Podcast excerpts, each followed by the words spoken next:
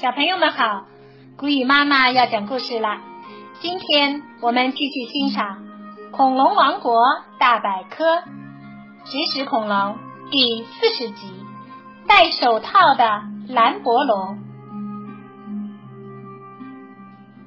恐龙小档案，名称蓝博龙，聪明指数两颗星，出现时期白垩纪晚期，身长十五米，发现地点美国、墨西哥、加拿大阿尔伯塔省。迄今为止，蓝博龙是所发现的鸭嘴龙中体型最大的一种，几乎和霸王龙一样大。不过，虽然蓝博龙体型很庞大，但它却是个性情温和的植食恐龙，不会欺负别的动物。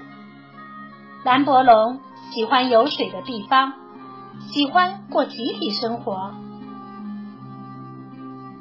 奇特的手套，和其他戴帽子的恐龙不同，蓝博龙的帽子就像一只手套，斜面宽些的是连指手套放四个手指的部分，后面那个细长的就是手套上的大拇指。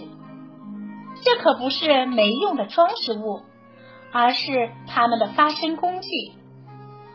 如果哪只蓝博龙掉队了，它就会发出低沉的声音，来和同伴取得联系。手套、头冠其实是蓝博龙的发声工具。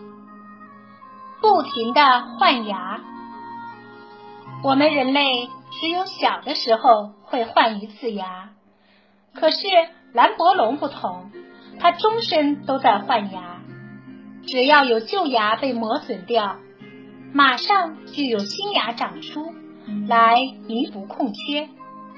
所以，即使蓝博龙已经很老了，它依然有一口锋利的牙齿，能把所有美食通通吃进肚子里。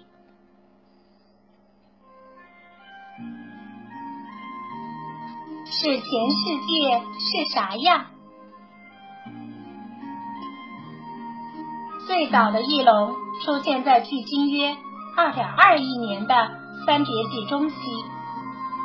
早期的翼龙被称为喙嘴龙，喙嘴龙类有着长长的尾巴，菱形的尾翼可以帮助它们进行滑翔、俯冲等动作。已知最早的喙嘴龙类是赤龙，它也是已知最早的飞行类脊椎动物。